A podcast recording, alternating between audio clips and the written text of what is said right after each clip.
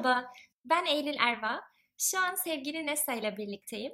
Ve sanırım uzun karantina sürecinden sonra ilk defa bir podcast'i yüz yüze çekeceğiz. Bildiğiniz gibi kimlik serisi çok seviliyor ve bu seriye ayrı bir önem veriyoruz. Serinin ulaşmak istediği temel amaç kimliğimizi sahiplenme noktasındaki farkındalık düzeyimizi sorgulamak ve çeşitli sebeplerle göç etmiş insanların hayat hikayeleri üzerinden kendi benliğimizin sınırlarını keşfetmek. Kimlik gerçekten de her yönüyle kendi doğrularımızı savunma gücümüzü ve başkalarıyla doğru iletişim kurabilme kapasitemizi etkileyen bir durum olduğu için konuşulmayı hak ediyor.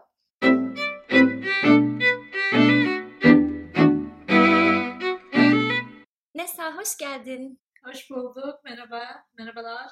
Seninle nasıl tanıştığımızı çok kısaca bahsetmek istiyorum dinleyenlere. Nessa ile yaklaşık bir yıl önce Londra'da LSE'nin Turkish Society etkinliğinde tanıştık. Ve orada Türkçe öğrendiğini duyduğum zaman Nesa'nın azmine ve Türk kültürüne olan ilgisine hayran olmuştum. Çünkü Nesa gerçekten de Türkçeyi sadece kendi kendine çalışarak öğrenmiş. Ve bugün de NESA'nın British Pakistani yani İngiliz ve Pakistan kimliği üzerine konuşacağız. Ama tabii ki bunu NESA'nın Türkçe biliyor olması sayesinde sizlere aktarabiliyoruz. Ee, gerçekten bu konuda özgüven ve cesaret gösterip bu araştırmaya katkı sağladığın için bir kez daha teşekkür ediyorum. Kendinden kısaca bahsedebilir misin Nesa? Nerede doğdun? Kaç yaşındasın? Şu an ne yapıyorsun? Öncelikle bu kadar cömert ve nazik e, iltifatlar için çok teşekkür ederim. Aslında bu kadar cesaret verici ve ilham verici bir öğretmen olduğun için ben çok teşekkür ederim. Sen bana karşı sabırlı olduğun için çok destek verdin. Türkçemi e, seninle tanıştıktan sonra e, doğru düzgün geliştirebilirdim. E, ben Nisa, Nisa Mayda. Pakistan'da doğdum. Küçükken İngiltere'de yerleştik. Londra yakınlar, yakınlarında küçük bir koyunda yaşıyorum şu an. Ve şu anda LSE'de uluslararası tarihte master's yapıyorum. Özellikle imparatorluklara, sömürgeciliğe ve küreselleşme odaklanıyorum. Yani Empires, Colonialism and Globalization.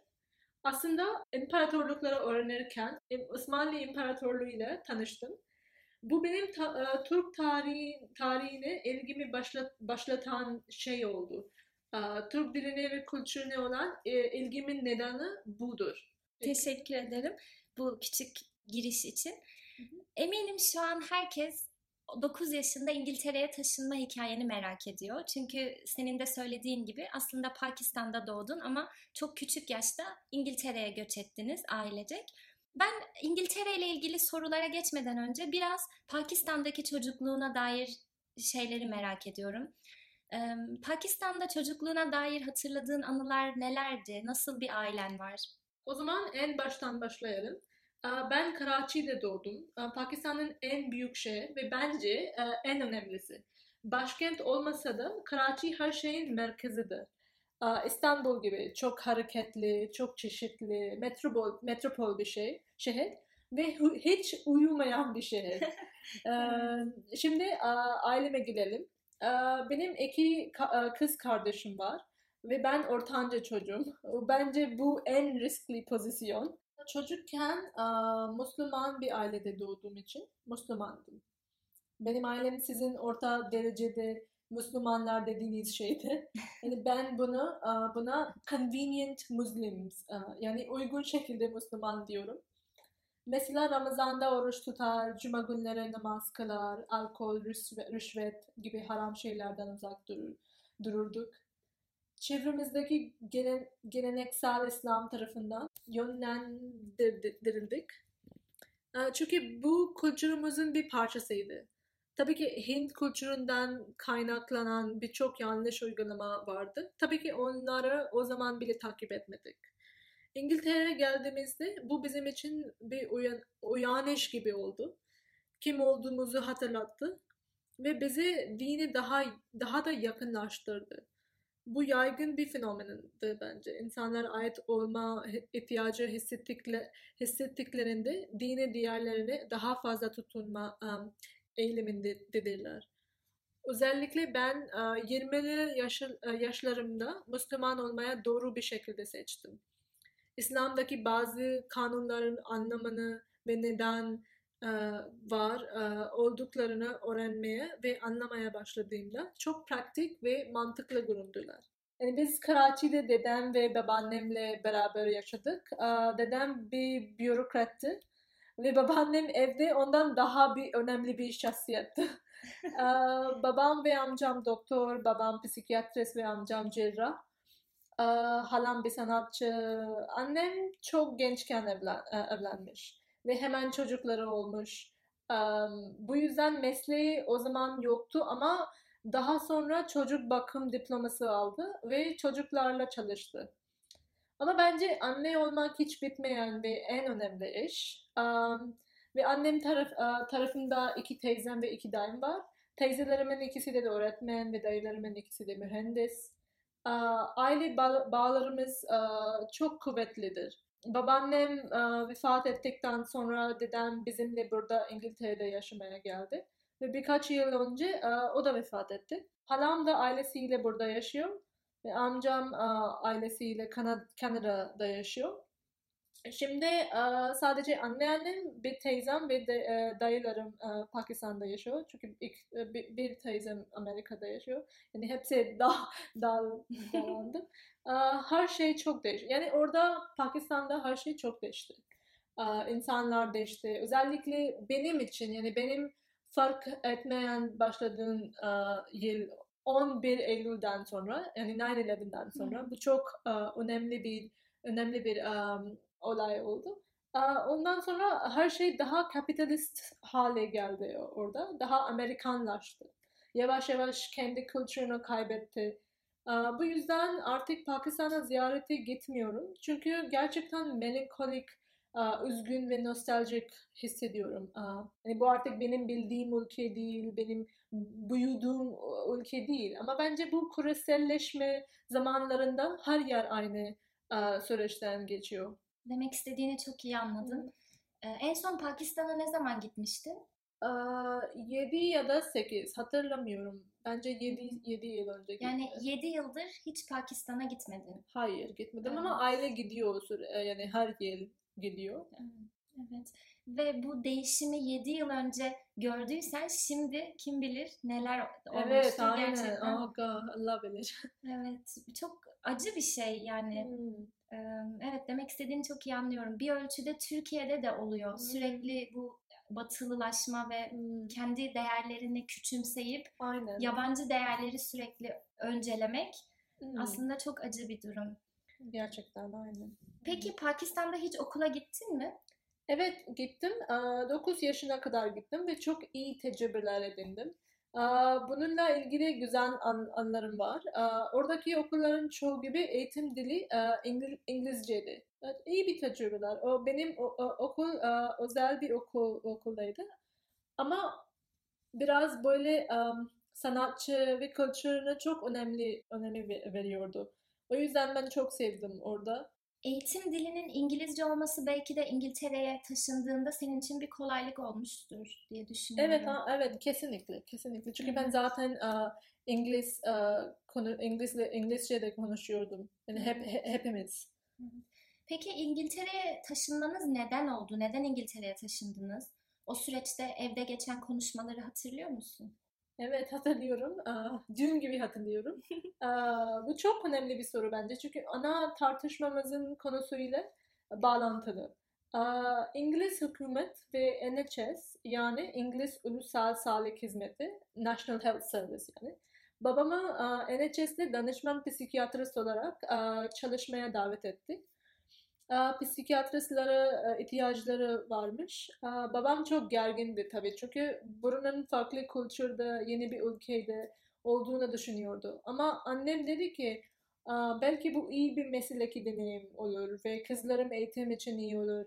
Ve işler yolunda gitmezse her zaman geri gelebiliriz. O dönemde annenin vizyonu gerçekten sizin hayatınızı şekillendiren bir durum olmuş. Gerçekten. Onun desteği olmasa belki her şey bambaşka olurdu bence çok büyük bir özveri annen açısından. Kesinlikle. Yani a, a, hayatım hayatımızdaki her şey bence annemin annemin yüzünden oluyor bence. Çünkü o her zamanda çok çok doğru düzgün bir şekilde uh, her şey görüyor. Uh, onun vizyon gerçekten çok açık gibi uh, bence. Peki sen nasıl hissediyordun? O yaşlarda böylesine büyük bir değişimin farkında mıydın? Yani çocuk olarak elbette çok heyecanlandık. Ama ailemizi ve arkadaşlarımızı geride bıraktığımız için de üzüldük tabii. Um, aslında çocukken her zaman İngiliz yazarların Britanya'da geçen uh, kitaplarını okurduk. Uh, daha küçükken Roald Dahl okuduk ve biraz büyüdükten sonra Dickens okuduk ama en önemlisi Harry Potter'ın çılgın hayranıydık. Biz hatta her çocuk gibi. Evet her çocuk gibi. Biz onu uh, generation uh, gibi yani hatta biz Harry Potter kuşağı olarak tanınırız. Uh, tabii ki hayallerimiz yıkıldı bunun böyle ol, uh, olmadığını anladıktan sonra. Evet, İngiltere'yi bir kocaman bir Harry Potter olarak görmek. Aynen. Yani bu, bu öyle değil. Yani insanlar e, Amerikanlar da öyle düşünüyor. Hala öyle düşünüyor ama öyle değil maalesef. Gerçekten. Peki İngiltere'ye taşındığında nasıl bir durumla karşılaştın? O zamanlar şimdi olduğu kadar çeşitli değildi. Tamam belki Londra'da olabilir ama yaşadığımız küçük koyda değildi. Yani Sarı'da akşam 7'de her şey sessiz ve işsizdi. Tabii hiç uyumayan Karachi'den e, geldiğimizden bu durum bizim için çok garipti.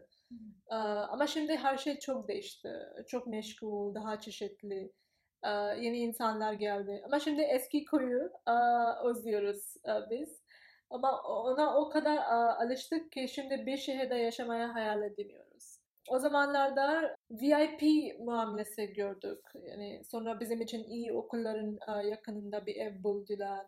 E, bizi etrafa gezdirmek için bir şoför e, verdiler. Ve o şoför bizi gözlemledi, gözlemledi ve durumumuzu anladı. Sonra anneme şöyle dedi.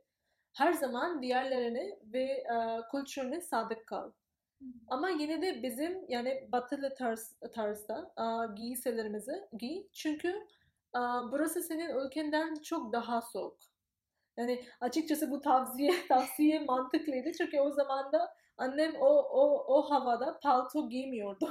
Yani evet. çok mantıklı bu. Evet, şey mi giyiyordu? Pakistan'da hani o bölgede böyle elbiseler, şal gibi şeyler. Evet, o, o giymiyordu. Yine de yani böyle um, pantolon falan giy giyiyordu ama pan, e, palt, uh, palto uh, olmadı. Çünkü Pakistan'da palto hiç gerekmi gerekiyor, evet. gerekmiyor.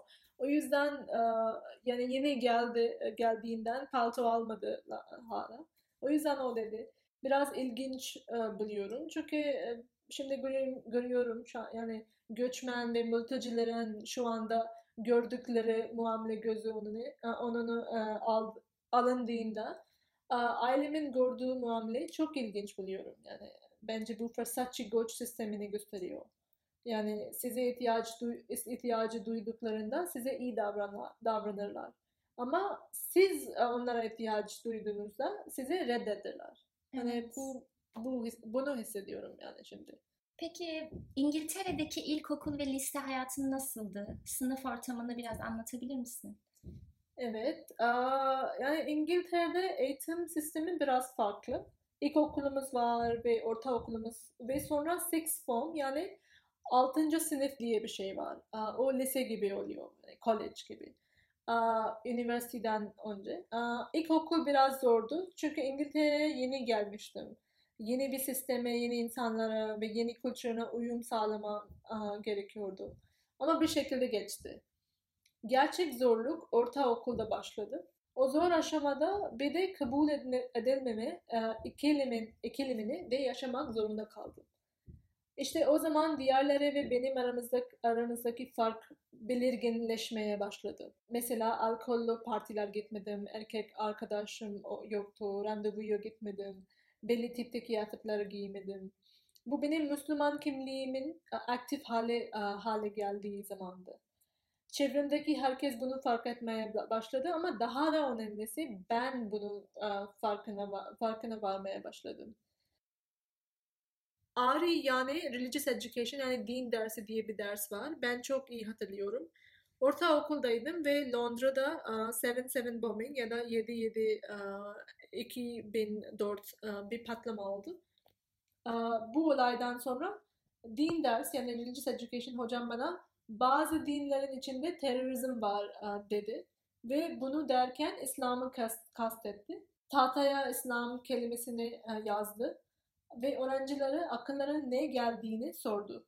Ben o sırada sadece 11 yaşındaydım.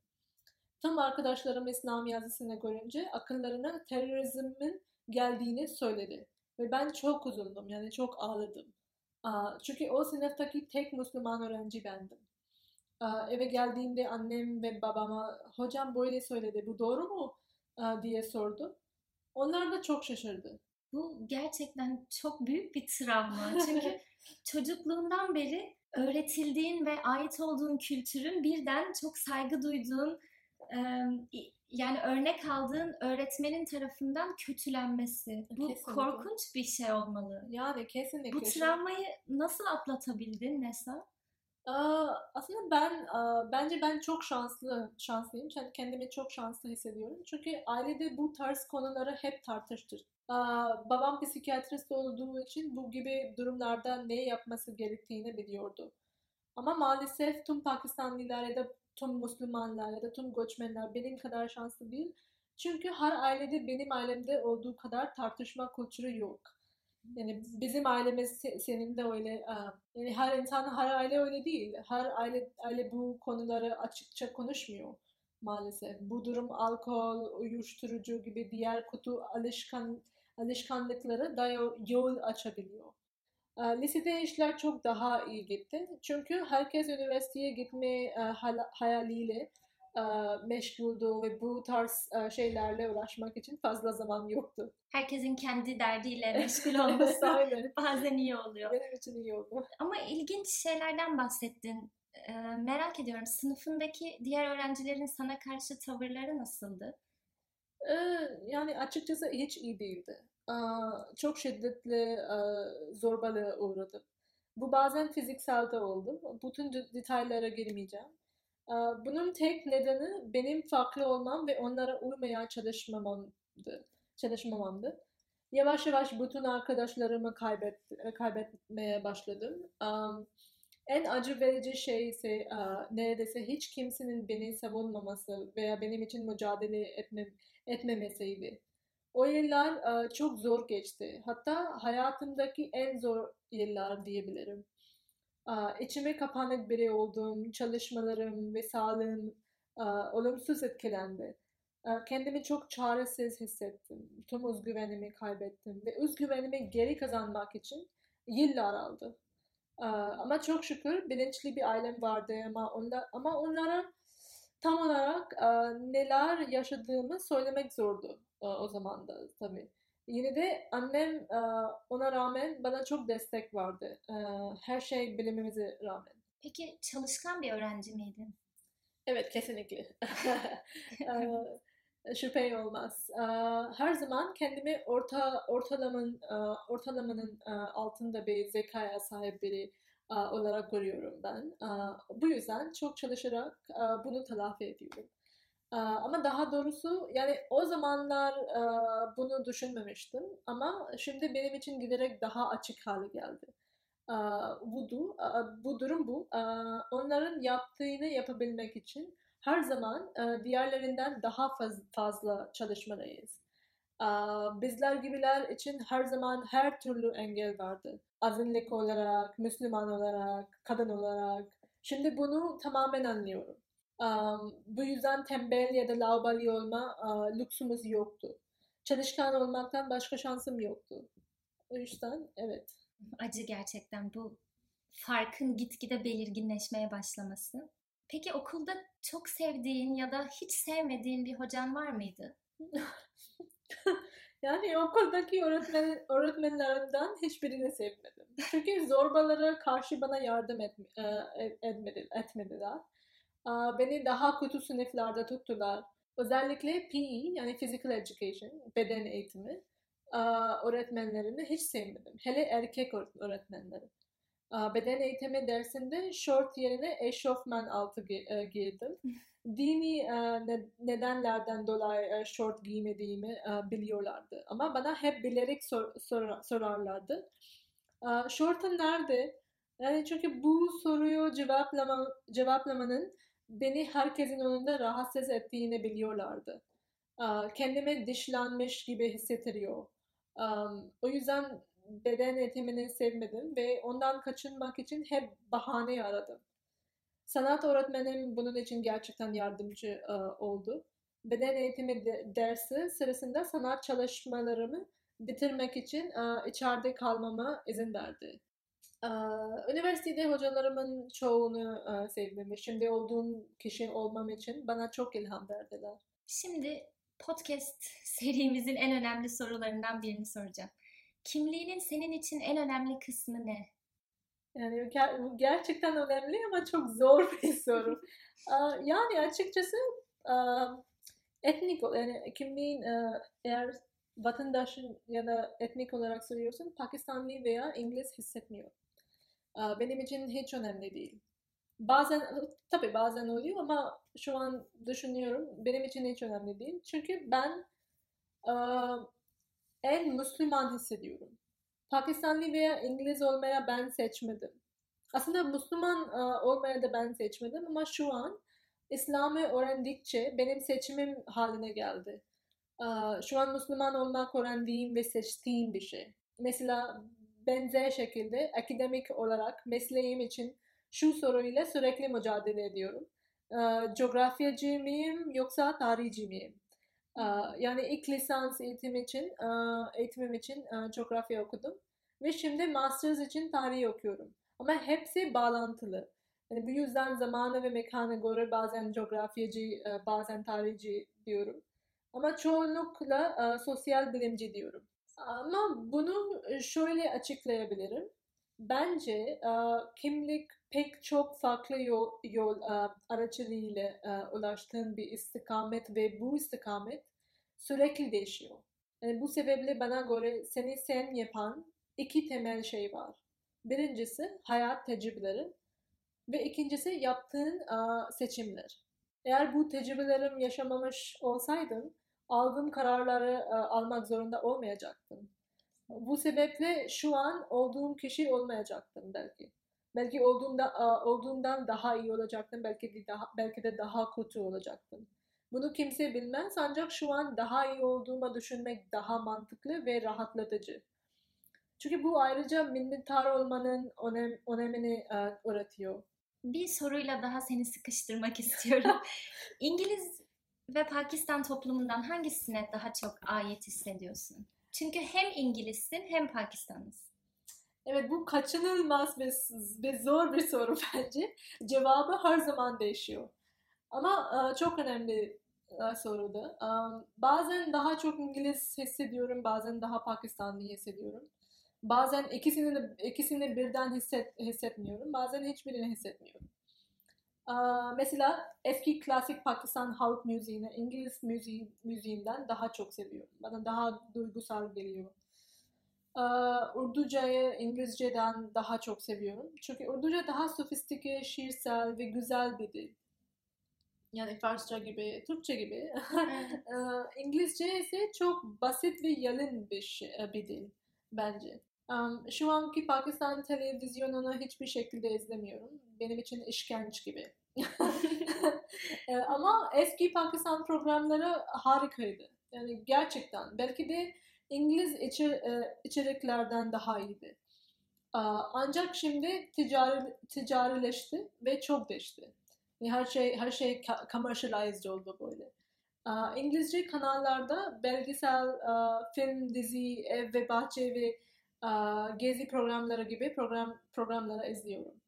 İngilizlerle sohbet sohbet etmeye ve arkadaşlık kurmaya Pakistanlılardan daha kolay buluyorum. Yani Aa, neden? Şimdi, şimdi. Ben dediğim gibi Pakistanlılar biraz daha değişti. Yani kültür biraz daha Amerikanlaştı, biraz daha böyle commercialize yani her şey yani herkes öyle değil. Benim e, çok e, çok çok aile arkadaşlarım arkadaşlarım var Pakistanlı. O beni o benim gibi. Onlar da çok hassas e, her şey böyle open-minded gibi. Babamın yaşındaki insanları çok seviyorum. Yani onlar onlarla o kadar iyi sohbet et, et, ediyorum ki yani çok hassas insanlar, çok sophisticated, sophisticated, çok intellectual okumuş insanlar. Bilmiyorum Türkçe'de nasıl söyleyebilirim ama shallow gibi. İki tarafta her zaman İngiltere, Pakistan, yani İngiltere, Pakistan maç olursa hangi kriket ta- ta- takımımı destekleyeceğimi soruyor. Yani o sırada hangisini daha çok sevdiğime göre birini tutarım ya da tarafsız olurum. yani kriketi bir spor, spor, spor olarak çok seviyorum. Bu yüzden hiçbir maç izlemek benim için daha önemli. Her iki tarafta beni kendi isteklerine göre kabul etmek ve reddetmek istiyor.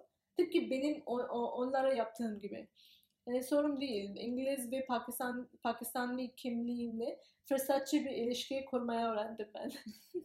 Peki bu iki kültür ve kimlik arasında kalmak sana nasıl hissettiriyor? Um, aslında bununla gerçekten mücadele ettiğim ve hala mücadele ediyorum. Çünkü sürekli olarak her iki tarafı da tatmin etmeye çalışıyorsunuz ve sonuçta ikisini de tatmin etmiyorsunuz. Ama daha da önemlisi kendinizi bu şekilde asla mutlu edemezsiniz. Sanırım ikisini de tamamen ait olmama konusu, konusunda rahat olmaya öğrendim. Yani her ikisini de kis, kısmen ait olmayı. Şimdi bu seçimin e, sahibi ben olduğum, olduğumu hissediyorum. O sırada ait olmak istediğim her şeye ait olabilirim. Tabii ki bu zamana ve mekana göre değişir.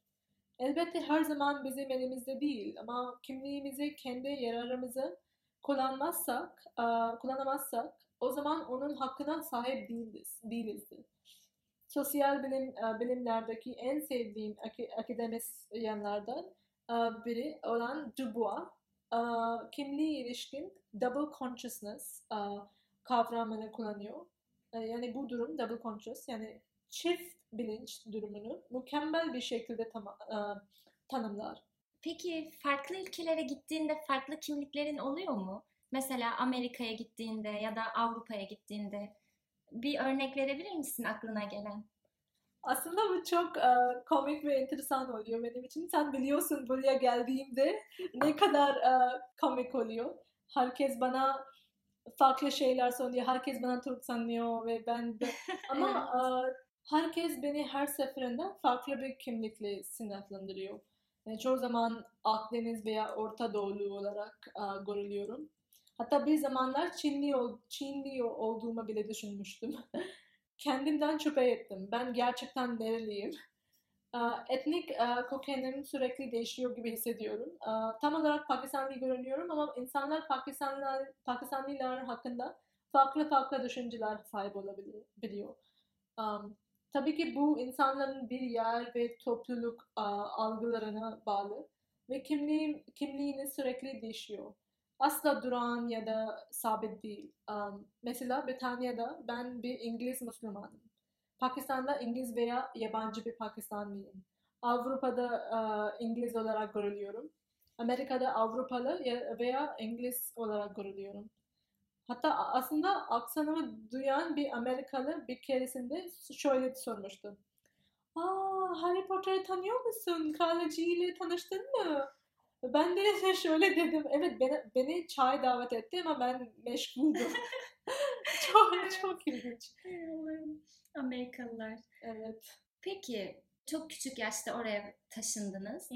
ve kültüre, ülkeye dair her şeyi biliyorsun. Yani bir İngiliz'den farkın olmayacak şekilde büyüdün ama tek farkın Müslüman olmandı.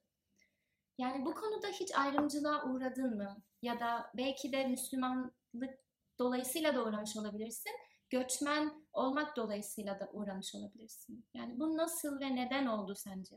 Evet sadece Müslüman olduğumdan değil. Yani etnik olarak ben İngiliz değilim. Ben İngiliz görünmüyorum. Yani native English gibi. Yani çünkü ben white değilim.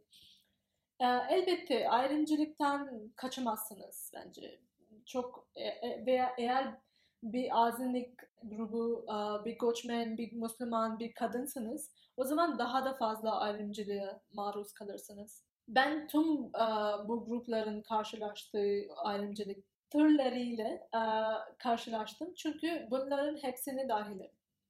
Bu bazen ırkçı ya da misogynistik yani cinsiyetçi yorumlar yoluyla oluyor. Ancak gene, gene, genellikle o kadar açık değil. Şimdi bunu daha çok uh, anla, anlamaya başlıyorum. Yani bu Batı sistemindeki sistemik etçiliği gösteren Black Lives Matter hareketliğiyle şu anda çok alakalı. Uh, özellikle Amerika, Britanya veya uh, ve Avrupa'nın geri kalanında. Bunun bir örneği çok başarılı bir öğrenci olmama rağmen kısıtlı olarak okulda alt sınıflarda tutuldum ben. Düşük not al alacağımı düşünüyorlardı ama ben çok yüksek notlar aldım. Bu özellikle alakalı şimdi çünkü şu an İngiltere'de birçok öğrenci öğrenciler bu tür ayrımcılığı maruz kalıyor. Koronavirüs yüzünden üniversite sınavları yapıl yapılamadığı için bu kötü tahminler üniversitedeki notları kaldı. Tahminler elbette çok büyük bir ayrımcılıktı. O yüzden çok alakalı bu, bu soru bence. Dezavantajlı bir grupta olduğunu düşünüyor musun tüm bu ayrımcılıkları düşündüğünde? Yani aslında biz avantajlı bir konumda olduğumu hissediyor, hissetmek zorundayız. Yani ben öyle hissediyorum. Çünkü bir, bir değil, iki veya üç farklı kültürün, üç veya dört dilin içindeyim ben. Hmm. Bu sayede başka kültürlerden daha fazla insanı, insanı anlayabiliyorum ve onlarla ilişki kurabiliyorum. Bu durum kesinlikle bir avantaj bence. Ancak maalesef dezavantajlı grupta yer alan özgüvensiz kişiler içine kapanıp yalnızca belirli bir insanlara biliyor ve bizim gibi insanlara dezavantajlı duruma sokuyor. Yani durum bu. Peki Müslümanlara ait bayram, kandil gibi özel günleri İngiltere'de nasıl geçiriyorsun? Pakistan'da olduğu gibi büyük bir kutlama değil. Ama bence İngiltere'de daha değerli, daha sıcak ve biraz daha dindar oluyor. Pakistan'da daha çok bir ritüel ve veya gelenek gibiydi. Yani her şey partiler, yani yeni kıyafetler, yemekle ilgili. Ama İngiltere'de bayram namazına gitmeye başladığımda bayramın anlamını çok daha iyi anladım. Pakistan'da hiç camiye gitmedim. Çünkü orada sadece erkekler camiye gider. Yani neden bilmiyorum. Çünkü yasak değil. Yani kadınlar gidebilir, gidebilir. Ama adet de değil. Yani böyle bir adet yok. Ee, burada Ramazan'da teravih için, bayram namazı ve hutbe için mahalle camisine gidiyorum. Ve herkesi bayram için sarılır. Tabii ki koronavirüs için o olmuyor ama e, ya normalde onlara tanımazsan biri tatlı dağıtmak yani çok güzel bence. Gerçek İslam, İslami ruhu hatırlatıyor. Ve bence bu çok güzel. Ben de Londra'dayken bunu çok hissetmiştim gerçekten. Bazen sahip olduğumuz şeylerin önemini hep içindeyken anlamıyoruz ama o yokken çok kıymetli oluyor. Yani onun tadı çok başka. Çünkü Müslüman olmayan bir ülkede bayram kutlamak hmm. çok başka bir duygu. Çok çok iyi anladım ne Kesin, demek istediğini. Kesinlikle sen çok doğru söyledin. Peki Christmas kutluyor musun? Yani daha doğrusu şunu merak ediyorum. Kendi kimliğine denk düşmeyen unsurlarla nasıl baş ediyorsun? Tam olarak kutlamıyorum. Ama bazen arkadaşlarıma kartlar ve hediyeler, hediyeler alıyorum. Yani arkadaşlarım bana kart veya hediye verdiğinde onlara da var vermem gerektiğini hissediyorum öyle. Aslında ama Christmas bile yazamıyorum yani seasons greetings falan. Aslında hmm. Christmas artık pek dini bir mesele değil bence. Artık Batı kapitalistik kültürünün bir parçası haline geldi. Her şey gibi. Yani ben kapitalistik çok bahsediyorum. Çünkü gerçekten hiç sevmiyorum. Baksana bu sadece ağaçlara süslemek, hediyeler almak, temelli partiler, sarhoş olmak, yılbaşı satışlar falan ile ilgili. Yani hepsi tüket, tüketimle ilgili. Bu tabii ki diğer kutlamalar için de geçerli. Yani iyi diye de bayram içinde. Tabii ailesiyle kiliseye giden bazı insanlar da var. Bu yüzden dini kimliğimin için bir risk bulamıyorum Christmas yüzünden. Ama kutla, kutlanma şek, şekli belki kişisel diğerlerime aykırıdır. Ama, evet, mesela içkili evet, olması, aynen. alkollü olması. Aynen. Ve o kadar para harcatmak sadece evet. yani çok e, esraf oluyor. Ama sanırım istersen kolayca bundan kaçınabilirim. Yani kimse beni kutlamaya zorlamıyor. Evet. Çok doğru. Peki ailenin alkole karşı bakış açısı neydi? Alkol sadece ailemizde değil, sosyal çevremizdeki de çok yabancı ve kabul edilmeyen bir şey. Alkol sadece dini olarak değil, yani kültürel olarak da bana çok uzak bir şey. Ee, yani İngiliz ya da batılı arkadaşlarım alkol kullanıyor ama çoğu sarhoş olmuyor. Çünkü iyi büyümüşler. Ee, o kadar yaygın değil. Eğer arkadaşlarım içki içiyorsa ben onlara yine de o kadar yargılamıyorum. Çünkü içki içmek İngiliz, İngilizlerin kültürünün bir parçası. Buna katılmıyorum tabii ki ama o kadar yargılamıyorum da. Ancak Müslüman bir kişi özellikle Pakistanlılar içki içtiğinde biraz şaşır, şaşırıyorum. Zira bunun için çok uğraşmış olmalı. Pakistan'da içki içmek hiç yaygın değil. Yani şöyle düşünüyorum. Batı'ya güzel yani Batı, bat, batının, batının bir parçası olmak için ellerinden geleni yapıyorlar. Yani o kadar kendini kendin kendin özgüvensiz hissediyorlar. Peki İngilizlerle aran nasıl? Bunu merak ediyorum. Um, yani um, bu ilginç bir sorudu ve farklı şekillerde uh, yanıtlanabilir. Uh, aslında bir bakıma ben de İngiliziyim ama elbette asla tamamen İngiliz olarak görül, görünmeyeceğim bir yandan bir yandan onlara sevsem ve sevmesem de bu sev, sevmesem de bunların çoğu zaman benim insanlarım olduğumu gibi hissediyorum. Ama öte yandan onların beni nasıl gördükleri de bunda etkili. Arkadaşlarımın çoğu İngiliz. İlham aldığımı ve kendi, kendilerinden çok şey öğrendiğim üniversite hocaları, hocaları da İngiliz. Ve sonunda ben de bu İngiliz sisteminin bir ürünüyorum bulunuyor. Benim mannerisms, fashion, espri anlayışım İngiltere'de geldi. Elbette tamamen İngiliz olmak için her zaman bir engel olacak. Hem kendimden hem de başkalarından. İleride İngiltere'de yaşamaya devam etmek istiyor musun? Kesinlikle. Burası benim evim, ailem, arkadaşlarım. Yetiştirilmemin büyük bir kısmı Britanya'da, Britanya sayesinde. Burada okula gittim, burada üniversiteye gittim, burada çalıştım. Yani her her neysem burada edindiğim deneyimler sayesinde. O yüzden tabii ki yani kötü olma e, e, iyi olsa, kötü olsa yani bu benim ülke gibi hissediyorum.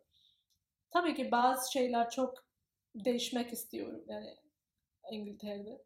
Her şey uh, iyi değil. Ama yine de ben orada büyüdüm o yüzden çok e, benim için çok özel bir ülke. Çok teşekkür ederim sorulara çok sabırla ve güzelce cevap verdiğin için ve böyle konuları benimle paylaştığın için ve dinleyenlerle elbette. Ee, son olarak söylemek istediğin bir şey var mı dinleyicilere? Ondan sonra söyleşiyi bitirelim. Sen sordun ya ben kendimi o kadar uh, TED Talk bir speaker gibi hissediyorum çünkü benim ben de çok şimdi insanlarla insanlarla uh, ilham uh, alıyorum. O yüzden ben ilham verici bir şey yani söylemiyorum ama yine de ben sadece bunu demek istiyorum. Kendi kimliğini kimliğini biraz güven. Kendine güven ve kimliğiniz asla utanma. Utanmana gerek yok. Yani sadece bu. Bu basit bir şey. İnsanlar insanlara çok basit gelecek. Ama benim için biraz çok yani benim tecrübeler, benim e, her şey bunun için çok alakalı. E, çok alakalı. O yüzden ben bunu demek istiyorum. Sadece kendine güven ve kendi kimliğini asla utanmana gerek yok. Çok teşekkür ederim gerçekten. Dediğin gibi basit ama çok önemli bir ilham oldu. Bir uyarı ve tavsiye oldu. Çok teşekkürler. Bizi dinlediğiniz için çok teşekkür ederiz. Bizlere Edep Podcast Channel at gmail.com'dan ulaşabilirsiniz. Ayrıca Instagram ve Twitter'dan da bizleri takip edip yeni gelişmelerden ve podcastlerden anında haberdar olabilirsiniz. Dinlediğiniz için teşekkürler. İyi günler.